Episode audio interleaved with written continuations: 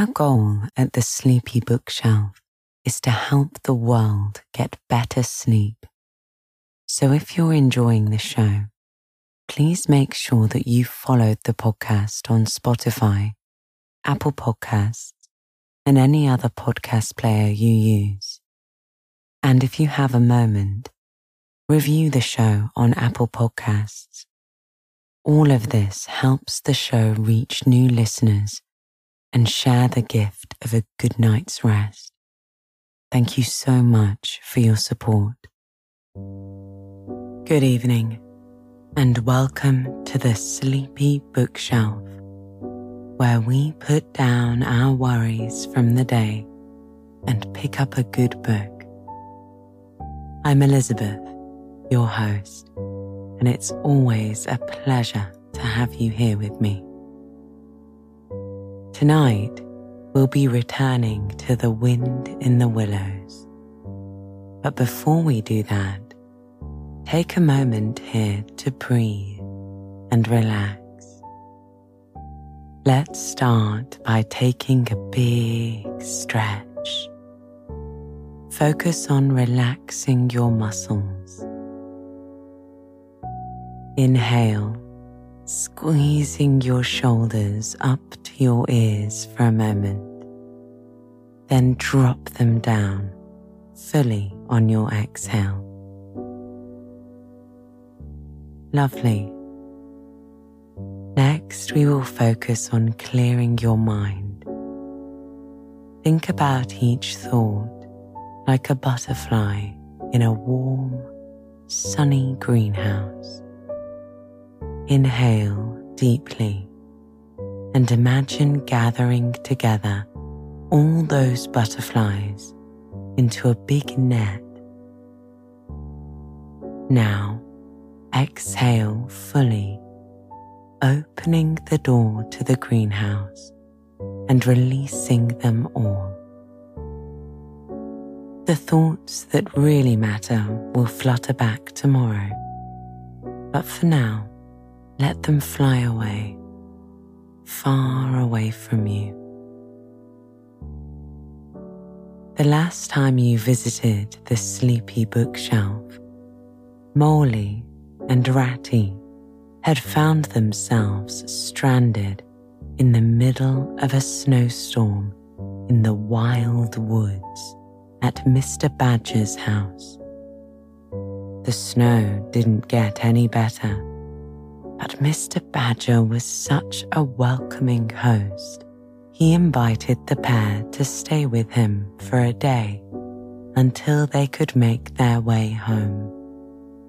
Mole loved Badger's underground dwelling and felt very comfortable there. They talked and ate and spoke a great deal of Toad Ratty was worried about Toad's new motor car obsession, and Badger agreed to offer his help come summer.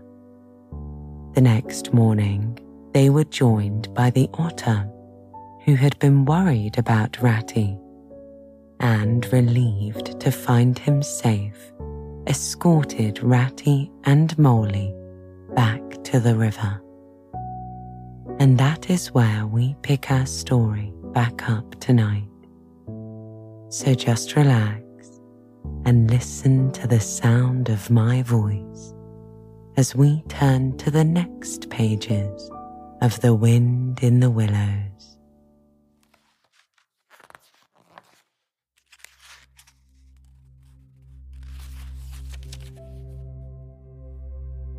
Chapter 5 Dulce Domum, Sweet Home.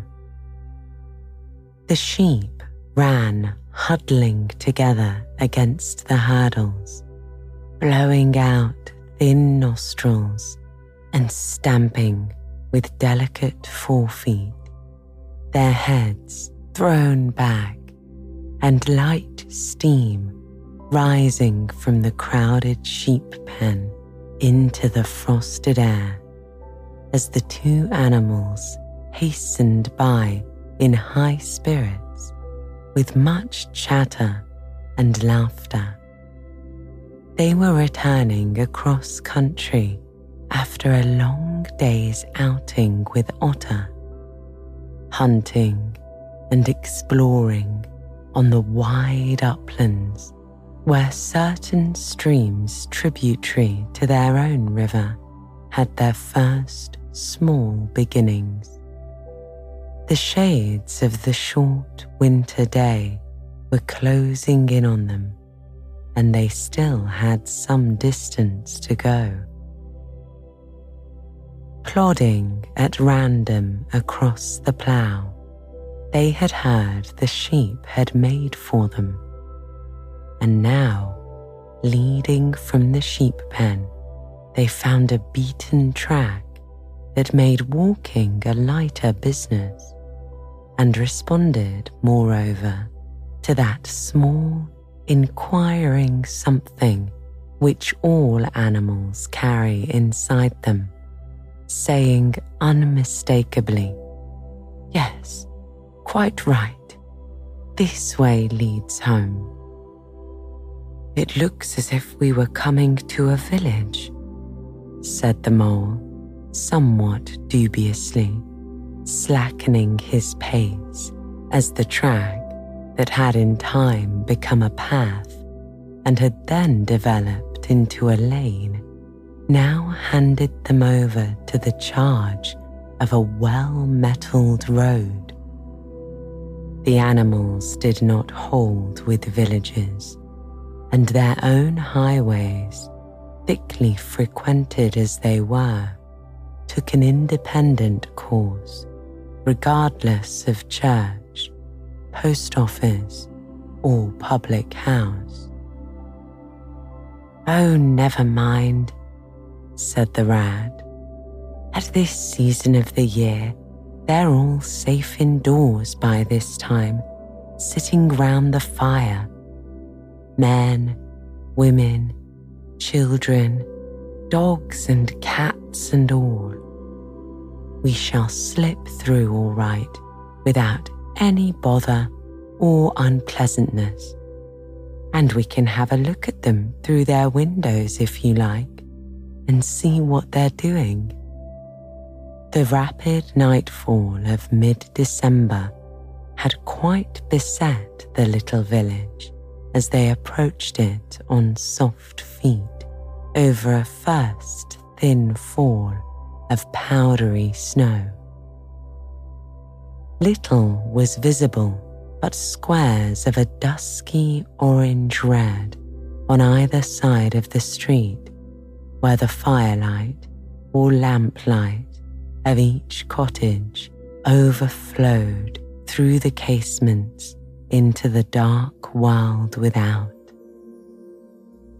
Most of the low latticed windows were innocent of blinds, and to the lookers in from outside, the inmates gathered round the tea table, absorbed in handiwork or talking with laughter and gesture, had each that happy grace which is the last thing the skilled actor shall capture the natural grace which goes with perfect unconsciousness of observation. Moving at will from one theatre to another, the two spectators, so far from home themselves, had something of wistfulness in their eyes as they watched a cat being stroked a sleepy child picked up and huddled off to bed, or a tired man stretch and knock out his pipe on the end of a smouldering log. But it was from one little window, with its blind drawn down, a mere blank transparency on the night and the larger stressful world outside. Nature shut out and forgotten that the sense of home and the little curtained world within walls most pulsated. Close against the white blind hung a birdcage, clearly silhouetted, every wire, perch, and appurtenance distinct and recognizable, even to yesterday's dull edged lump of sugar. On the middle perch, the fluffy occupant, head tucked well into feathers, seemed so near to them as to be easily stroked had they tried. Even the delicate tips of his plumped out plumage were outlined clearly on the illuminated screen. As they looked, the sleepy little fellow stirred uneasily, woke, shook himself, and raised his head. They could see the gape of his tiny beak as he yawned in a bored sort of way, looked around, and then settled his head into his back again while the ruffled feathers gradually subsided into perfect stillness. Then a gust of bitter wind took them in the back of the neck. A small sting of frozen sleet on the skin woke them as from a dream, and they knew their toes to be cold and their legs to be tired, and their own home distant a weary way. Once beyond the village, where the cottages ceased abruptly, on either side of the road, they could smell through the darkness the friendly fields again.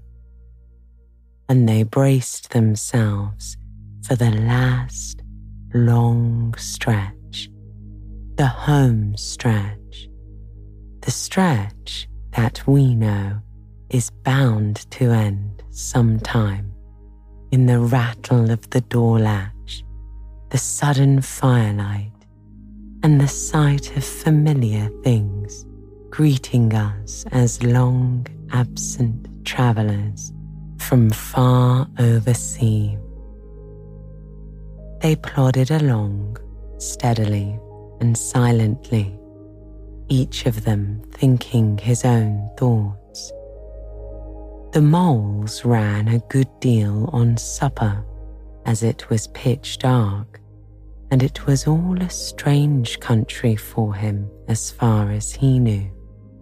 And he was following obediently in the wake of the rat leaving the guidance entirely to him. As for the rat, he was walking a little way ahead, as his habit was, his shoulders humped, his eyes fixed on the straight, grey road in front of him. So he did not notice poor Mole when suddenly the summons reached him and took him like an electric shock. We others, who have long lost the more subtle of the physical senses, have not even proper terms to express an animal's intercommunications with his surroundings, living or otherwise, and have only the word smell, for instance, to include the whole range of delicate thrills which murmur in the nose of the animal day and night, summoning, warning, enticing, inciting, repelling. It was one of these mysterious fairy calls from out the void that suddenly reached Mole in the darkness. Making him tingle through and through with its very familiar appeal. Even while yet he could not clearly remember what it was. He stopped, dead in his tracks, his nose searching here and there in efforts to recapture the fine filament, the telegraphic current that had so strongly moved him. A moment, and he had caught it again, and with it this time came recollection in fullest flood. Home. That was what they meant those caressing appeals, those soft touches wafting through the air, those invisible little hands pulling and tugging all one way. Why, it must be quite close by him at that moment. His old home that he had hurriedly forsaken and never sought again that day when he first found the river. And now it was sending out its scouts and its messengers to capture him and bring him in. Since his escape on that bright morning, he had hardly given it a thought. So absorbed had he been in his new life, in all its pleasures, its surprises, its fresh and captivating experiences. Now, with a rush of old memories, how clearly it stood up before him in the darkness, shabby indeed and small and poorly furnished, and yet his, the home he had made for himself, the home he had been so happy to get back to after his day's work, and the home that had been happy with him too, evidently, and was missing him and wanted him back, and was telling him so through his nose, sorrowfully, reproachfully, but with no bitterness or anger, only with plaintive reminder that it was there and wanted him. The call was clear, the summons was plain. He must obey it instantly and go. Ratty, he called, full of joyful excitement. Hold on. Come back. I want you quick. Oh, come along, Mole, do, replied the rat cheerfully, still plodding along. Please stop, Ratty, pleaded the poor mole in anguish of heart. You don't understand. It's my home, my old home. I've just come across the smell of it, and it's close by here, really quite close. And I must go to it. I must. Oh, come back, Ratty, please. Please come back.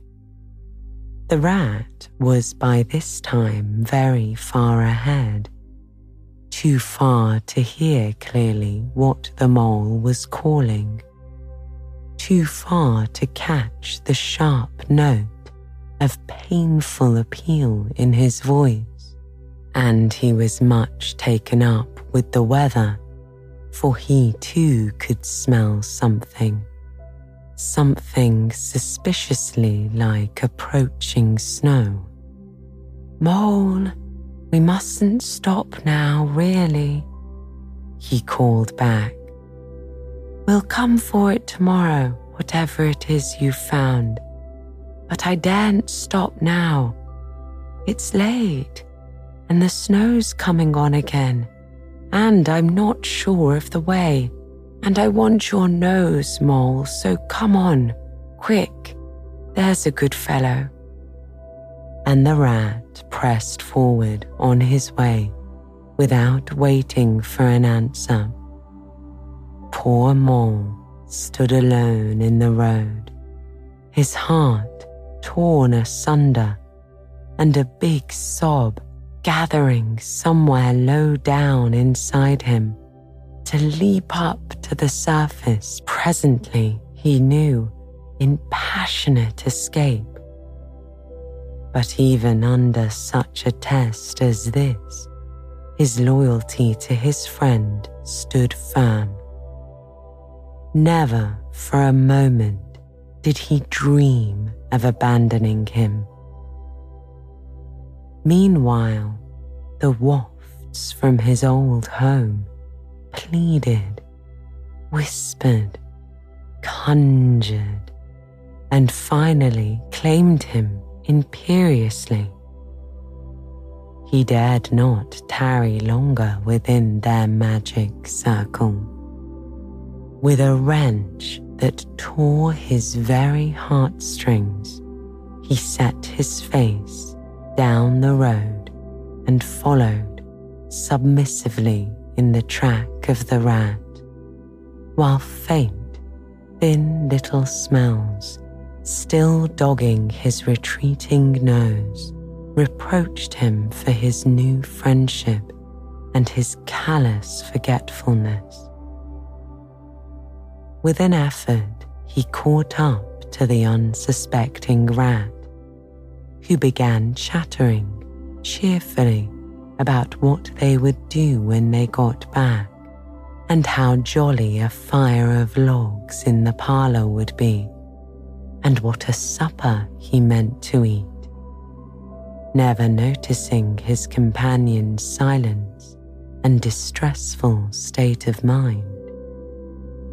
At last, however, when they had gone some considerable way further, and were passing some tree stumps at the edge of a copse that bordered the road, he stopped and said kindly, Look here, mole old chap. You seem dead tired. No talk left in you, and your feet dragging like lead. We'll sit down here for a minute and rest. The snow has held off so far, and the best part of our journey is over. The mole subsided forlornly on a tree stump and tried to control himself, for he felt it surely coming. The sob he had fought with so long refused to be beaten.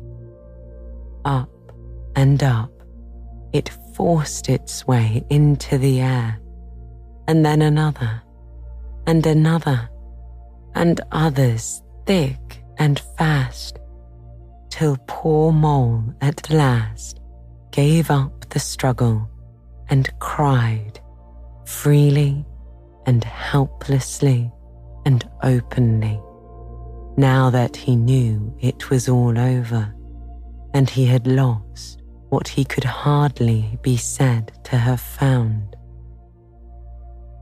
The rat, astonished and dismayed at the violence of the mole's paroxysm of grief, did not care to speak for a while.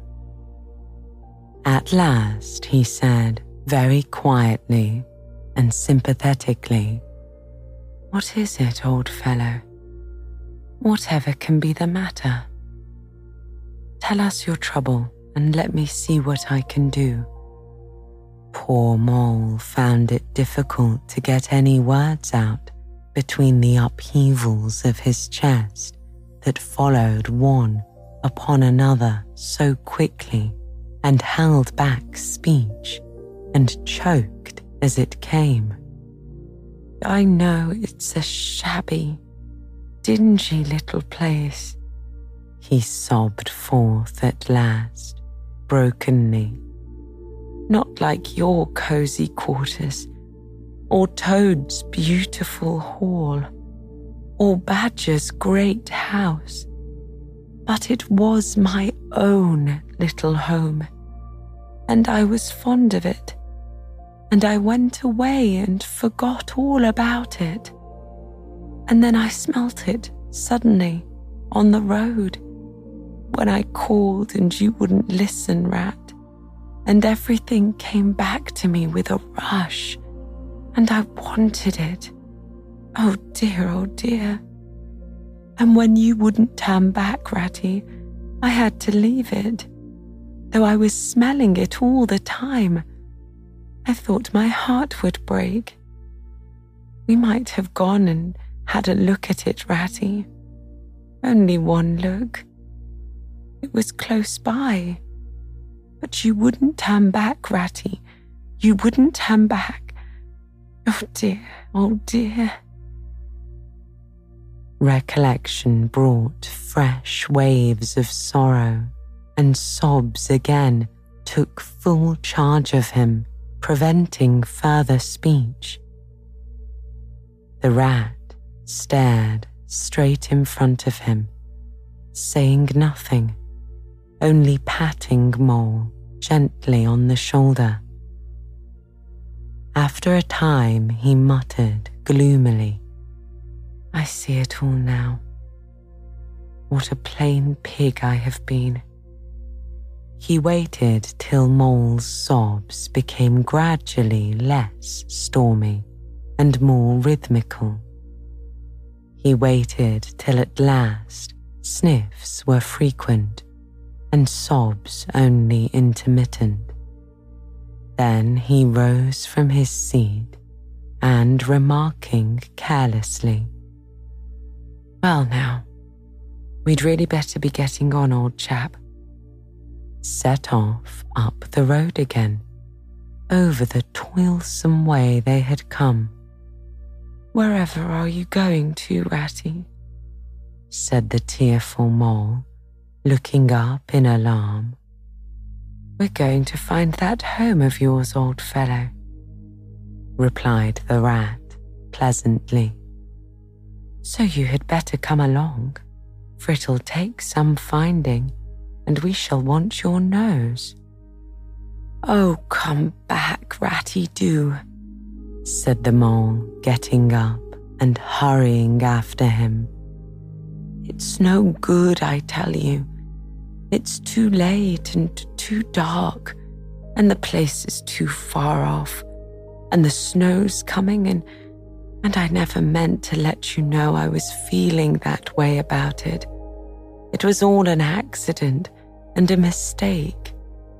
And think of the riverbank and your supper hang Riverbank and supper too, said the rat heartily. I tell you, I'm going to find this place now if I stay out all night. So cheer up, old chap, and take my arm, and we'll very soon be back there again.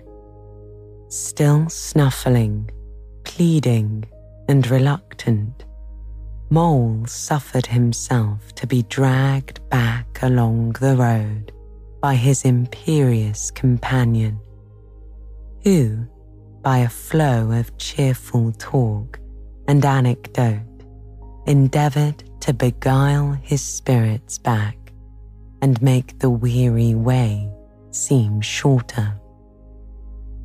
When at last it seemed to the rat that they must be nearing that part of the road where Mole had been held up, he said, Now, no more talking, down to business. Use your nose and give your mind to it.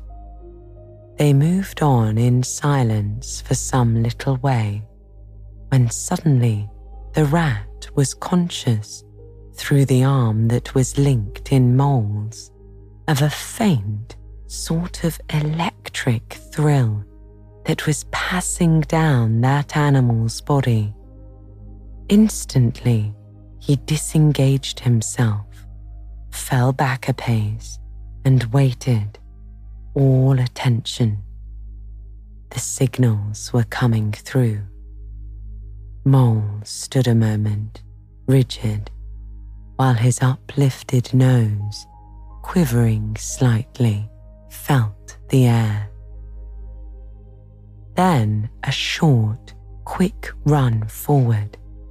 A fault, a check, a try back, and then a slow, steady, confident advance.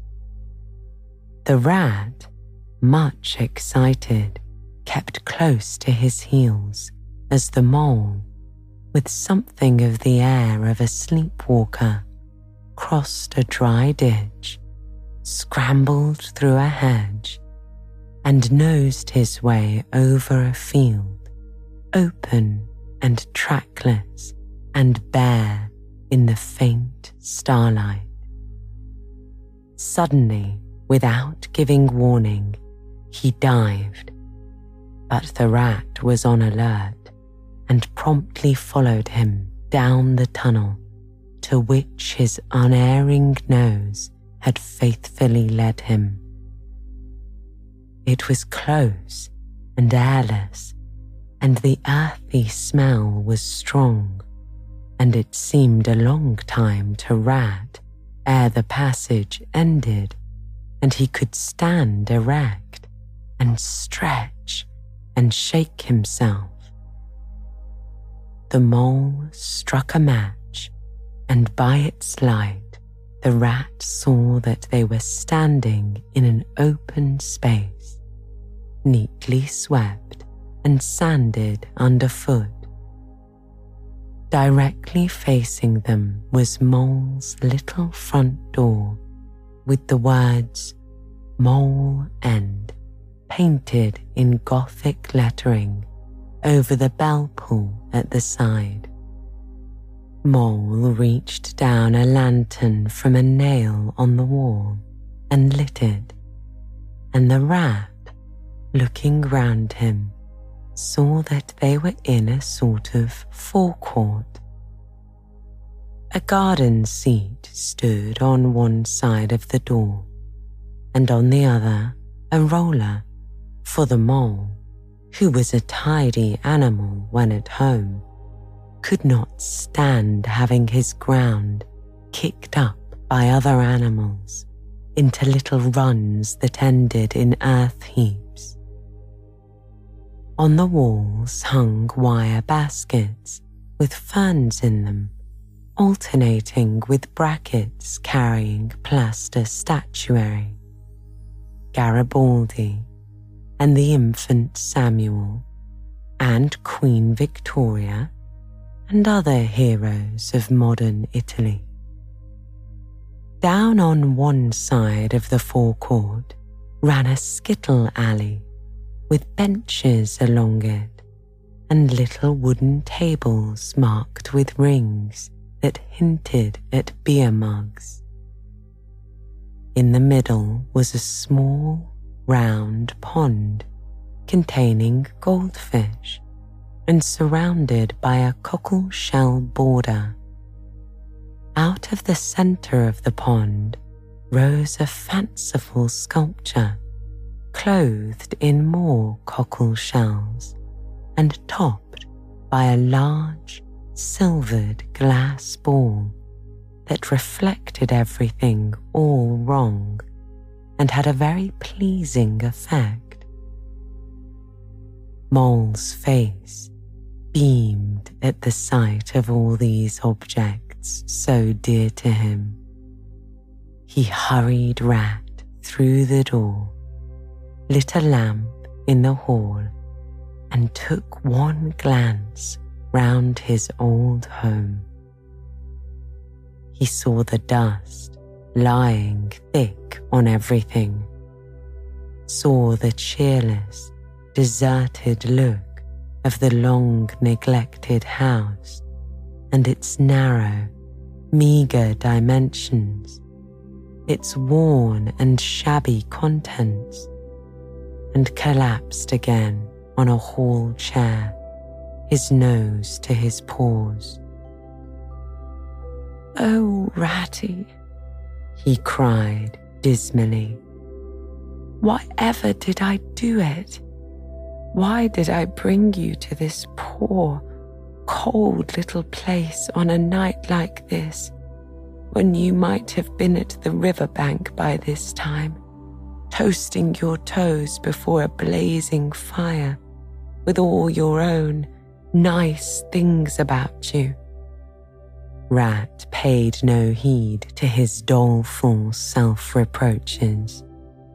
He was running here and there, opening doors, inspecting rooms and cupboards, and lighting lamps and candles and sticking them up everywhere. What a capital little house this is, he called out cheerily. So compact, so well planned everything here and everything in its place, we'll make a jolly night of it. The first thing we want is a good fire. I'll see to that. I always know where to find things. So, this is the parlour. Splendid. Your own idea, those little sleeping bunks in the wall? Capital. Now, I'll fetch the wood and the coals, and you get a duster, Mole. You'll find one in the drawer of the kitchen table, and try to smarten things up a bit. Bustle about, old chap. Encouraged by his inspiriting companion, the mole roused himself and dusted and polished with energy and heartiness, while the rat running to and fro with armfuls of fuel, soon had a cheerful blaze roaring up the chimney. He hailed Mole to come and warm himself, but Mole promptly had another fit of the blues, dropping down on a couch in dark despair and burying his face in his duster. Rat, he moaned. How about your supper, you poor, cold, hungry, weary animal? I've nothing to give you. Nothing. Not a crumb. What a fellow you are for giving in, said the rat reproachfully. Why, only just now I saw a sardine opener on the kitchen dresser quite distinctly. And everybody knows that means there are sardines about somewhere in the neighborhood. Rouse yourself, pull yourself together, and come with me and forage.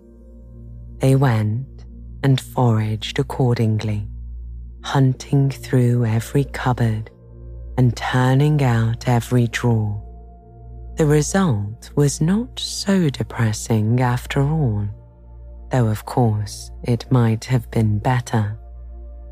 There was a tin of sardines, a box of Captain's biscuits, nearly full, and a German sausage encased in silver paper.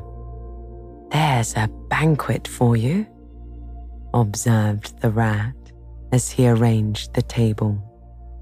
I know some animals who would give their ears to be sitting down to supper with us tonight. No bread, groaned the mole sadly. No butter, no foie gras, no champagne, continued the rat, grinning.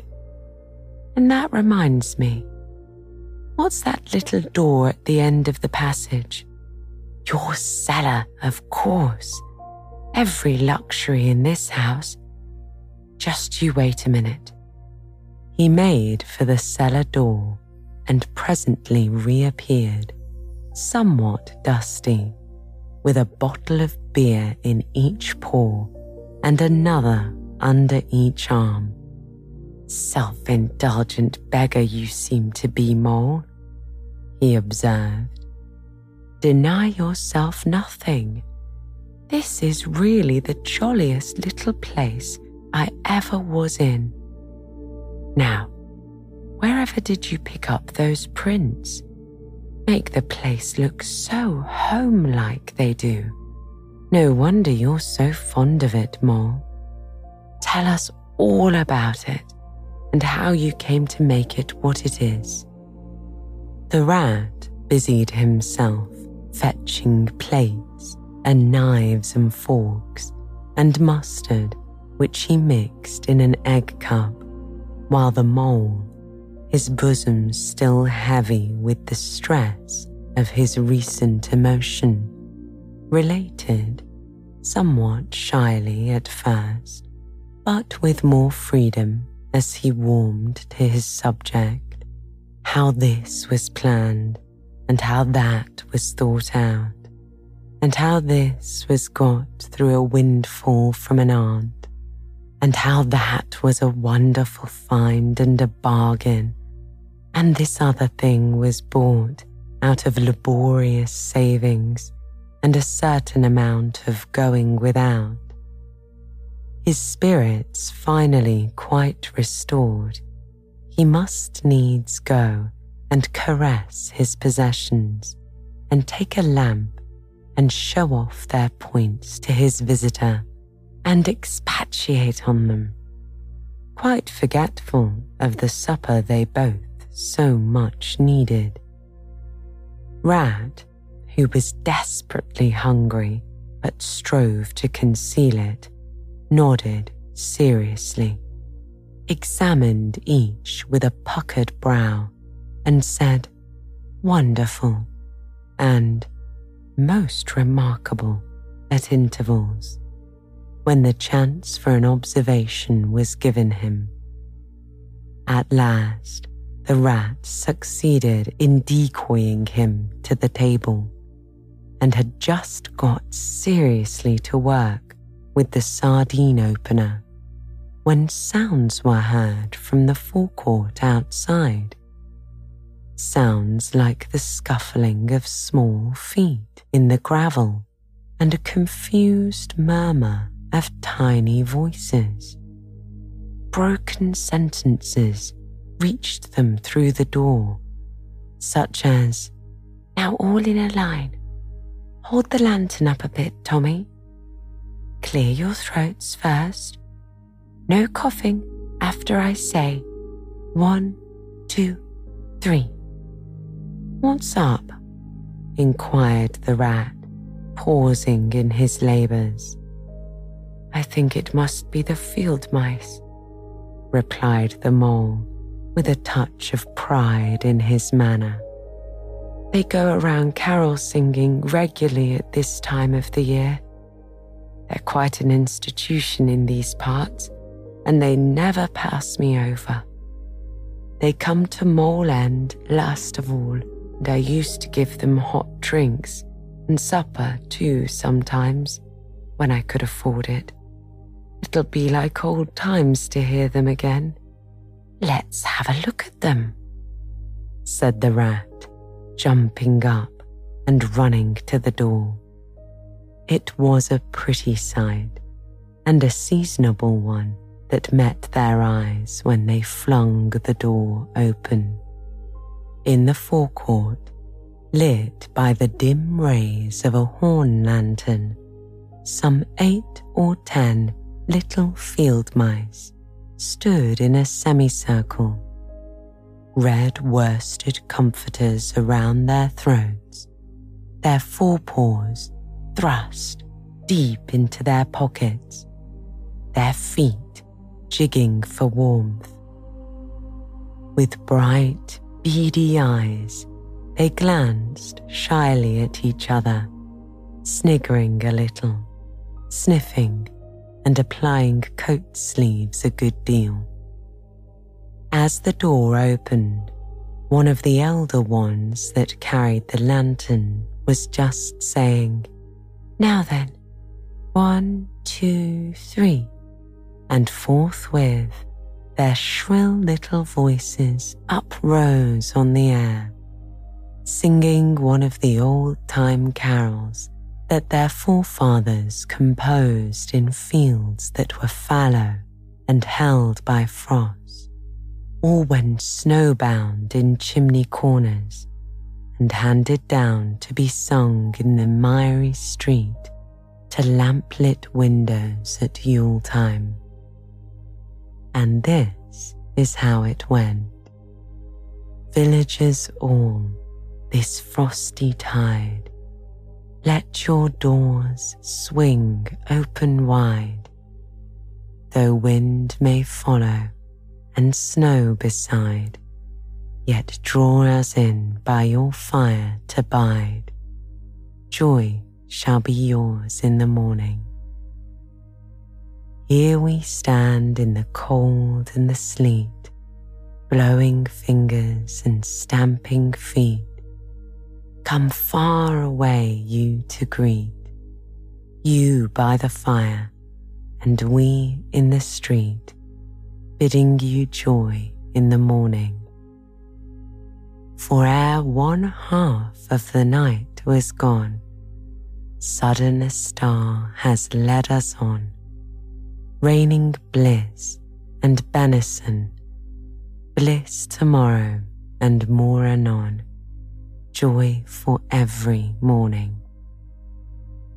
The voices ceased, the singers, bashful but smiling, exchanged sidelong glances and silence followed, but for a moment only.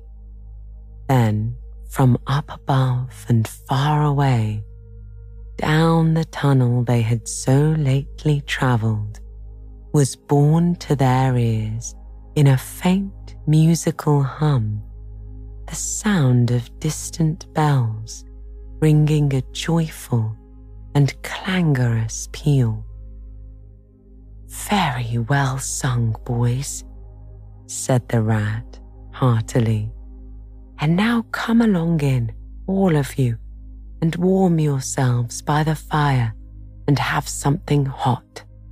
Yes, come along, field mice, said the mole eagerly. This is quite like old times. Shut the door after you. Pull up that bench to the fire and then, plumping down on a seat in despair, with tears welling in his eyes, he said, Oh, Ratty, whatever are we doing? We've nothing to give them. You leave all that to me, said the masterful rat. Here, you with the lantern, come over this way. I want to talk to you. Now, tell me, are there any shops open at this hour of the night? Why, certainly, sir, replied the field mouse respectfully. At this time of the year, our shops keep open to all sorts of hours. Then look here, said the rat. You go off at once, you and your lantern, and get me this. Here, much muttered conversation ensued, and the mole only heard bits of it, such as, A pound of that will do. No, only the best. If you can't get it there, try somewhere else. Yes, of course, homemade, no tinned stuff. Well, then, do the best you can. Finally, there was a chink of coin passing from paw to paw. The field mouse was provided with an ample basket for his purchases, and off he hurried, he and his lantern. The rest of the field mice perched in a row on the bench, their small legs swinging, gave themselves up to enjoyment of the fire and toasted their chilblains till they tingled, while the mole, failing to draw them into easy conversation, plunged into family history and made each of them recite the names of his numerous brothers, who were too young, it appeared, to be allowed to go out a caroling this year, but looked forward very shortly to winning the parental consent. The rat, meanwhile, was busy examining the label on one of the beer bottles. I perceive this to be Old Burton, he remarked approvingly. Sensible mole, the very thing. Now we shall be able to mull some ale. Get things ready, Mole, while I draw the corks. It did not take long to prepare the brew and thrust the tin heater well into the red heart of the fire. And soon every field mouse was sipping and wiping his eyes and laughing and forgetting he had ever been cold in all his life. For a little mulled ale goes a long way. They act plays too, these fellows, the mole explained to Rat. Make them up all by themselves and act them afterwards. And very well they do it too. Oh, they gave us a capital one last year about a field mouse who was captured at sea by a Barbary corsair and made to row in a gallery. And when he escaped and got home again, his lady love had gone into a convent. Here, you were in it, I remember. Get up and recite a bit. The field mouse addressed got up on his legs, giggled shyly, looked round the room, and remained absolutely tongue tied. His comrades cheered him on. Mole coaxed and encouraged him, and the rat went so far as to take him by the shoulders and shake him. But nothing could overcome his stage fright. They were all busily engaged on him like watermen applying to the Royal Humane Society's regulations to a case of long submersion when the latch clicked. The door opened and the field mouse with the lantern reappeared, staggering under the weight of his basket. There was no more talk of play acting once the very real and solid contents of the basket had been tumbled out on the table. Under the generalship of Rat, everybody was set to do something or to fetch something.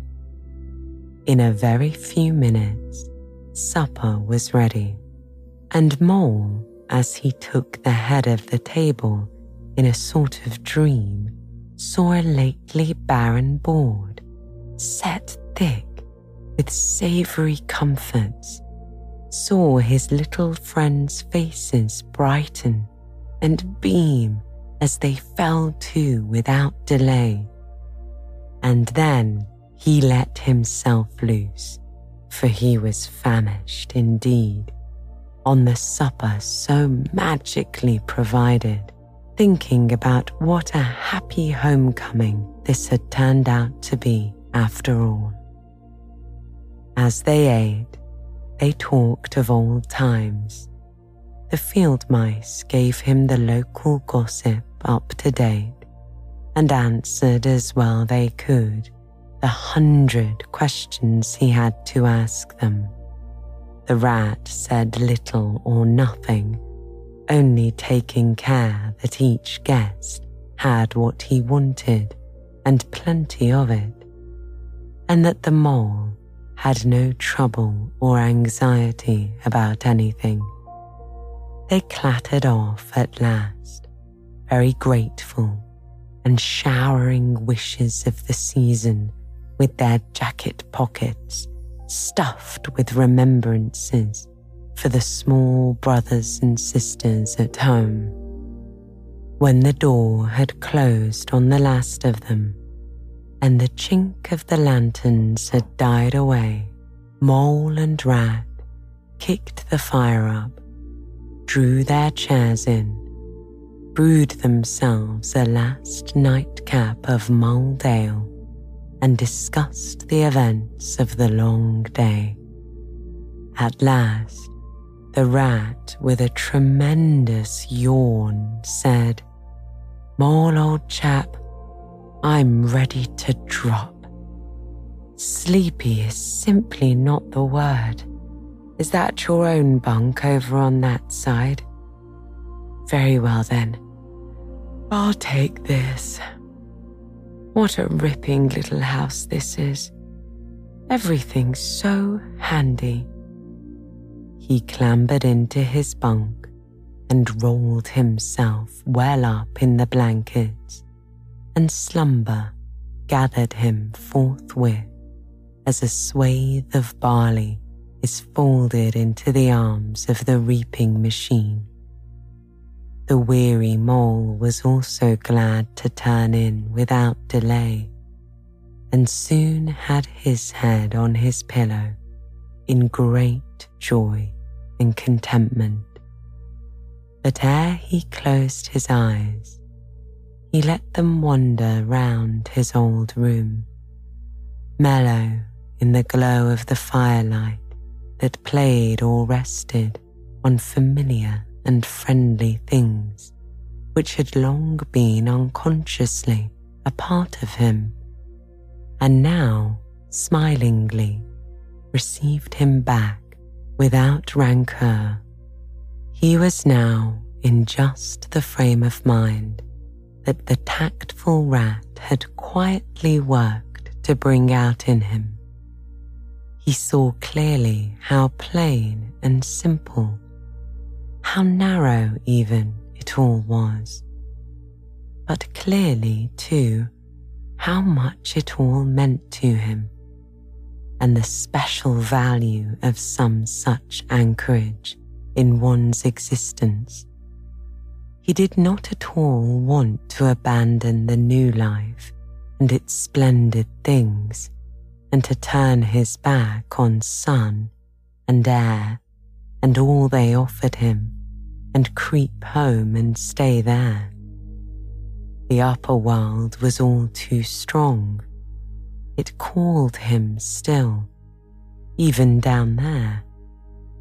And he knew he must return to the larger stage.